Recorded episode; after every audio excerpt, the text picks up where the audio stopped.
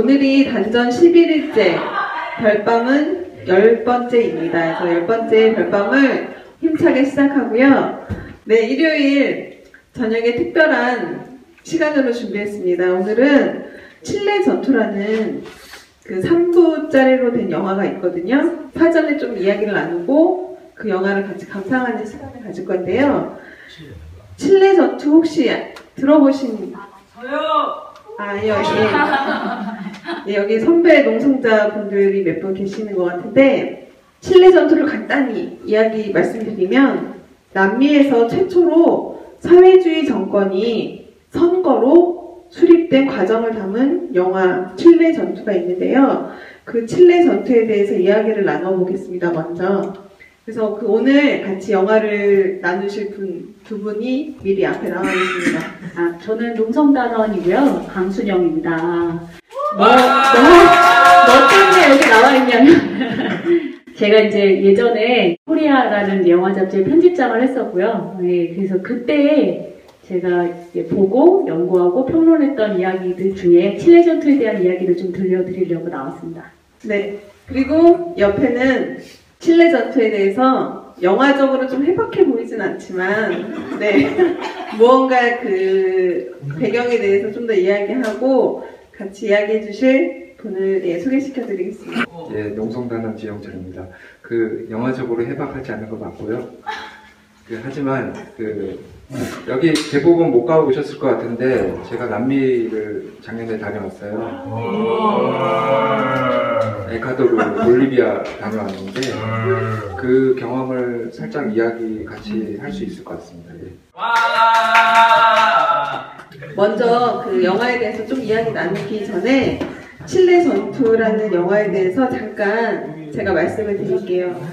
칠레 전투는 총 3부작으로 되어 있고 그 1부는 부르주아 봉기, 그 다음에 2부는 쿠데타, 3부는 민중의 힘이라는 제목의 그 영화입니다.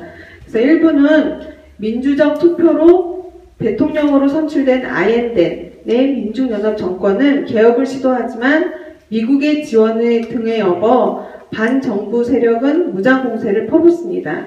그래서 이때 이 영화를 구주만이라는 감독이 16mm 카메라와 녹음기를 들고 현장을 생생하게 기록했다라고 해요.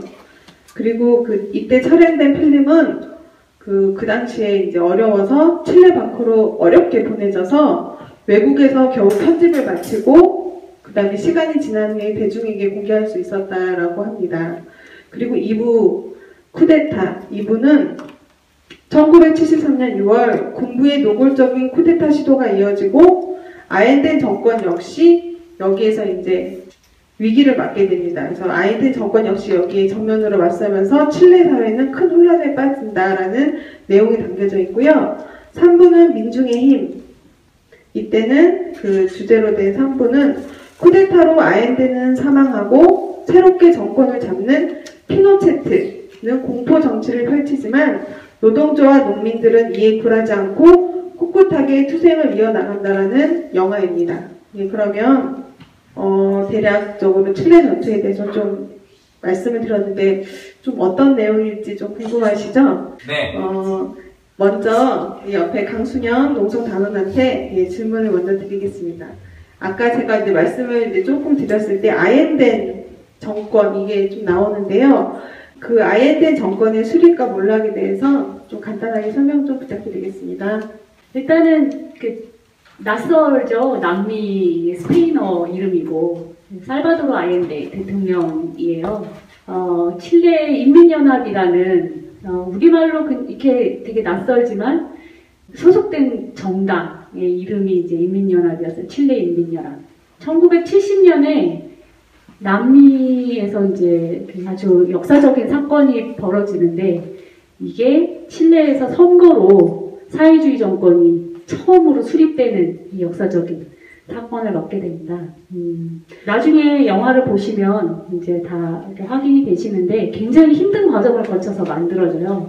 이미 이제 1910년대부터 남미는 이제 유럽 열강들 제국주의 국가들로부터 다 식민지 지배를 거치는 상황이었고 칠레 역시도 사실 마찬가지인 상황이었고 30년대에 한 번 독립에 대한 이제 독립 투쟁과 함께 정권 수립에 대한 시도가 있었다가 실패를 하고 1970년대가 되어서 이제 성공을 해요. 근데 이 과정이 어떤 과정을 거쳐서 성공을 하게 되냐면 서로 입장과 자- 그 견해가 다른 엄청나게 많은 정파와 정당이 하나로 엮이는 과정을 겪게 됩니다. 이게 1936년도에 있었던 스페인 내전이 스페인에서도 이제 똑같이 프랑코 정권이라는 파쇼 정권하고 이제 싸우는 과정이 있었는데 스페인 내전 같은 경우에는 그 과정을 거치면서 분열을 해서 결국은 3년 동안 국제 여당이라고 하는 전 세계 지식인들이 정말 총을 들고 모여서 그 파쇼 정권이랑 싸우는 전쟁을 치르는데 스페인은 그 통일 전선을 이루지 못해서 같이 연대하지 못해서 분열 사분오열을 하다가 전 세계가 도와주었음에도 불구하고 이제 프랑코 정권에게 밀려나게 돼요. 졌어요. 근데 이제 이때 남미에서는 기적과 같은 일을 이루게 되는 거죠.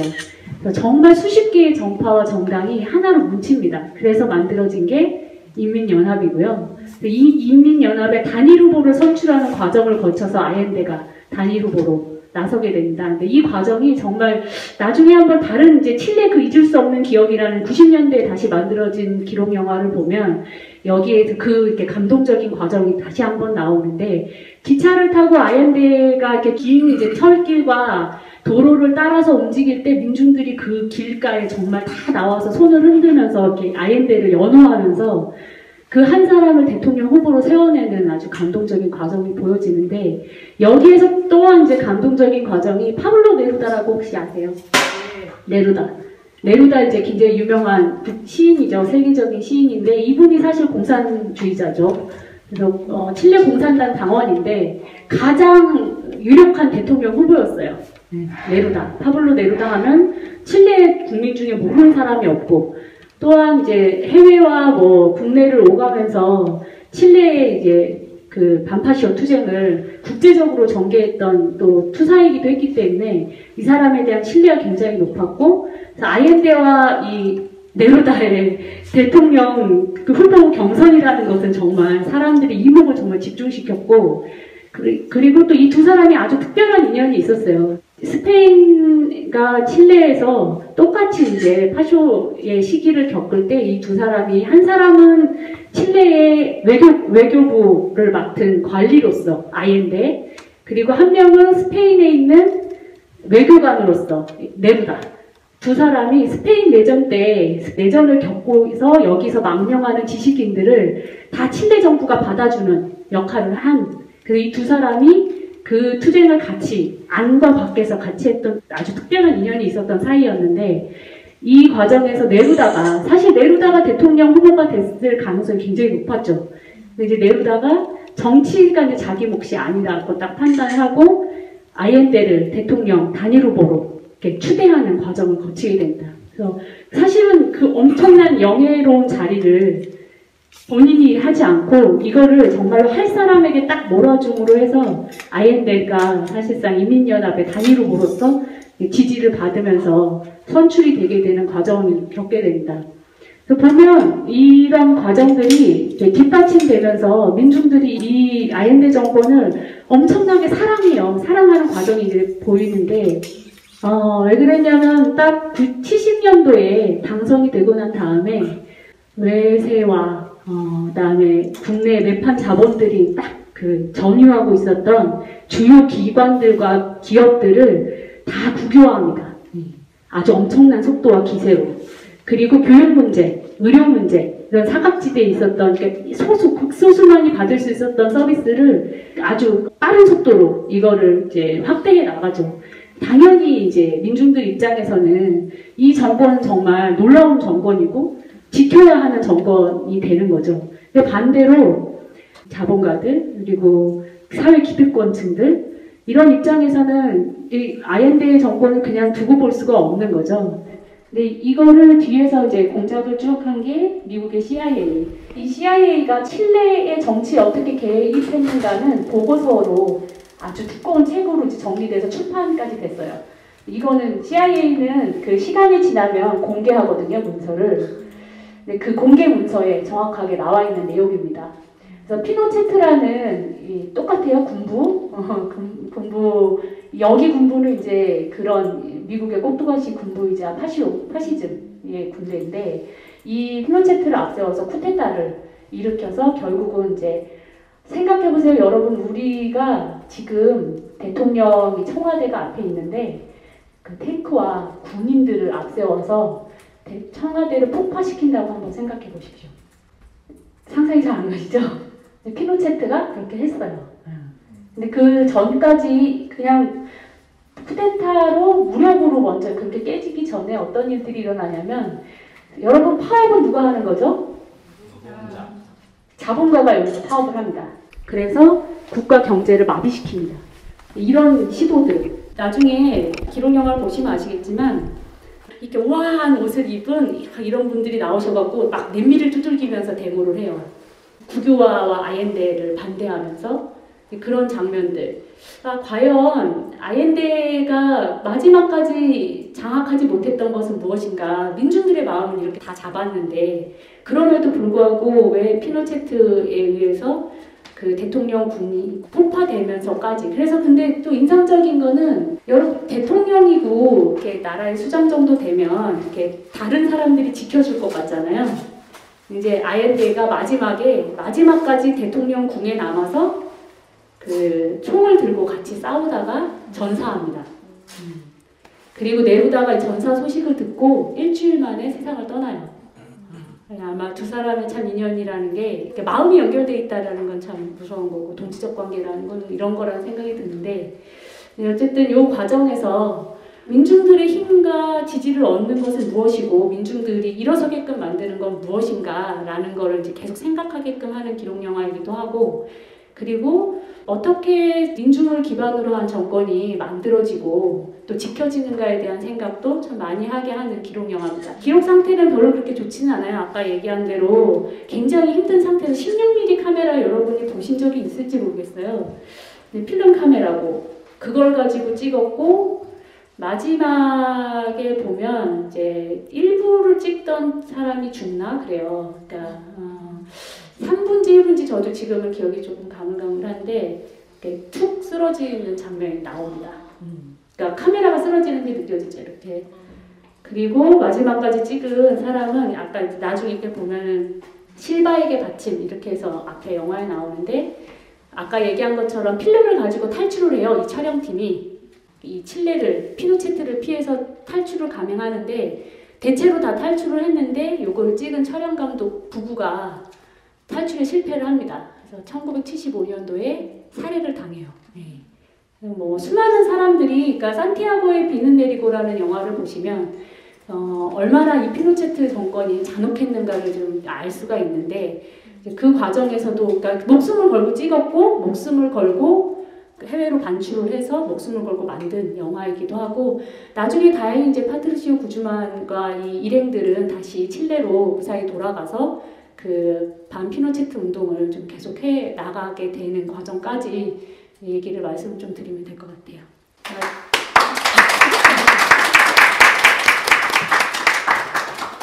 네, 그 이야기를 듣다 보니까 처음에 그 아엔덴이 이제 뭐 그 선거로 정권을 잡고 그 이후에 그 부르주아 보수 세력과의 어떠한 이런 투쟁 그 이후에 무력으로 그것이 이제 제압이 되면서 이후에 민중들과 함께 어떻게 그것을 이겨나가는지에 대한 그런 것들을 느낄 수 있어서 그 영화가 더욱더 궁금해지는데요. 혹시 여기 계신 분들이 이제 볼리바리안 혁명이라는 영화를 어, 아시는지 잘 모르겠어요. 그 볼리바리안 혁명이 이제 차베스 정권이 이제 정권을 잡는 어떤 이런 과정들이 그려져 있는 영화인데 그것도 되게 역동적이거든요. 그래서 그것과 비교해서 이 영화에서 이제 그 정권을 잡고 하는 그런 과정들에서 이제 시사하는 바가 어떤 것이 있는지 이 옆에 있는 지영철 그 농성 단원님께 이 마이크를 넘기겠습니다. 강 단원 이야기 들어보니까 그 이미 영화 다 본 것 같아요. 근데 아마 영화를 뭐 재미로도 볼 수 있겠지만 그 좀 생각하면서 볼 수 있게 이렇게 좀 해설해 주신 것 같고 그러니까 그런 것 같아요. 오늘 세월호 참사 이렇게 여러 분 다녀오셨는데 결국에는 어떤 정권을 우리가 세울 것인가 이 문제인 것 같아요. 만약에 박근혜 정권이 아니었다면 이런 세월호 참사가 일어나지 않을 수도 있었다. 이런 측면에서 볼 때는 이 영화도 우리가 어떤 정권을 어떤 힘으로 어떤 방법으로 세울까의 문제 이렇게 보고요. 근데 좀 다들 아시다시피 이론적으로 좀 보면 그 진보 정권이 있고 개혁 정권이 있고 수구 정권, 보수 정권이 이렇게 있는데 어떤 정권을 세울 것인가, 어떤 수단과 방법으로 세울 것인가 이 문제를 좀 생각하면서 영화를 함께 봤으면 좋겠고요. 제 경험을 좀 들려드리면 제가 비행기를 여섯 번 한국 포함해서 이렇게 하면서 남미에 갔다 근데 어디 갔다 왔냐면 베네수엘라 옆에 있는 그 에콰도르와 볼리비아를 갔다 왔어요. 그때 이제 정권이 에콰도르는 꼬레아 정권, 꼬레아 우리 꼬레아랑 이름이 똑같죠. 음, 꼬레아 대통령이 있었고 볼리비아는 모랄레스. 그래서 정권의 성격은 진보 개혁 정권이에요.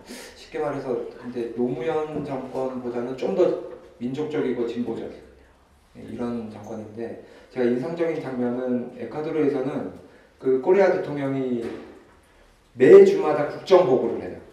근데 그냥 방송으로 하는 게 아니라 운동장 운동장에서 도시를 돌면서 국정 보고를 해요. 그걸 이제 생중계로 전국에 생방송 되는데 4시간 동안 혼자 떠들더라고요. 보통 우리 시의원도 그렇게 하지 않는데 예, 일국의 대통령이 직접 나서서 근데 그 이유가 있더라고요. 그러니까 그런 진보개혁 정권을 세웠음에도 불구하고 그러니까 언론이나 군부는 다 수구 보수 세력들이 장악하고 있어요. 투표로 당선이 돼서 이렇게 정권을 운영해 나가고 있는데 그 만만치 않은 거예요. 수구 보수 세력들이 그 반격들이. 그래서 언론들은 거의 다이 꼬리아 대통령을 비난하는 언론으로 도배되다시피 하는데 그걸 돌파하는 방법으로 하나로 그래서 직접 이제 춤도 추고 노래도 부르고 거의 뭐 토크쇼 혼자 원맨 쇼를 하면서 그, 거- 그 현장에는 그 장관들이 다 대동을 해요. 그래서 일일이 질문하고 답하고 그래서 그런 열악한 언론 환경을 뚫고 있는 뚫고 나가는 그런 과정이 좀 인상적이었고 그 볼리비아에서는 우리가 이제 국회의원 진보적인 국회의원을 만날 그 기회가 있었는데 거리에 경찰들 병력들이 이렇게 깔렸더라고요. 뭔가 했더니 파업을 하고 있다 이런 거예요. 그래서 아, 진보개혁 정권 하에서도 파업이 있을 수 있구나. 근데 자세한 내막을 알고 보니까 사실상 아까 강강원이 얘기한 그 자본가들의 파업. 그러니까 자본가들이 배후 조종한 어영 노조의 파업이었더라고요. 그러니까 그런 모습들을 보면서 어, 정권을 세우는 문제도 중요한데 그걸 어떤 힘으로 유지할 것인가. 근데 거기서 제가 에콰도르 법학자를 제가 만나서 간담회를 했는데 인상적인 얘기가 뭐냐면 헌법을 바꿨잖아요 베네수엘라로. 헌법을 연구하고 베네수엘라의 혁명 과정을 연구하는 그 학자였는데 그 혁명 과정에서의 교훈을 얘기하는데 첫 마디가 군대 이렇게 이야기를 했어요.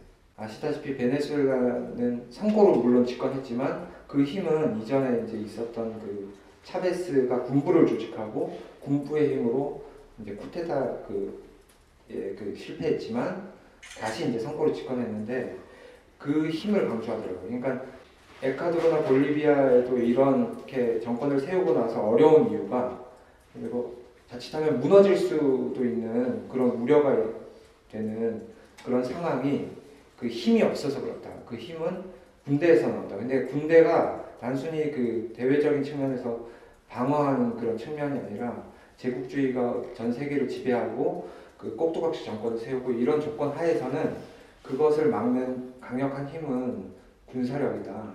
이 얘기가 가장 인상적이었고 그런 측면에서 볼때 이 영화가 준 어떤 시사점이나 우리가 좀 생각해 봐야 될 점들을 환기시킬 수 있지 않나 이렇게 좀 생각하면서 이야기를 마치겠습니다. 네, 그러면 예, 그 보실 수 있는 방법을 안내를 해드릴게요. 칠레 전투는 1, 2, 3부 다 같이 다 세, 세 개를 합치면 4시간이 약간 넘는 이제 러닝 타임을 가지고 있고 그 구글에서 칠레 전투 이렇게 치시면 진보 노동자 회가 그 기본적인 평론과 함께 이걸 볼 수 있는 온라인에서 볼 수 있는 링크를 세 개 다 걸어놨습니다. 1, 2, 3부를. 그래서 그거를 참고하셔서 꼭 같이 보시기를 좀 권해드리고 관련된 이제 내용들을 같이 선배들에게 듣고 칠레 전투를 봐야지. 왜냐하면 기록 영화의 특성이 그렇게 막 기승전결이 있고 막 재미있고 스펙타클하거나 그렇지는 않아요. 그래서 지루하지 않게 그 기본의 이제 저 흐름에서의 포인트들을 찾기 위해서는 미리 좀 공부하시고 선배들하고 같이 보고 토론하시기를 좀 권해드릴게요.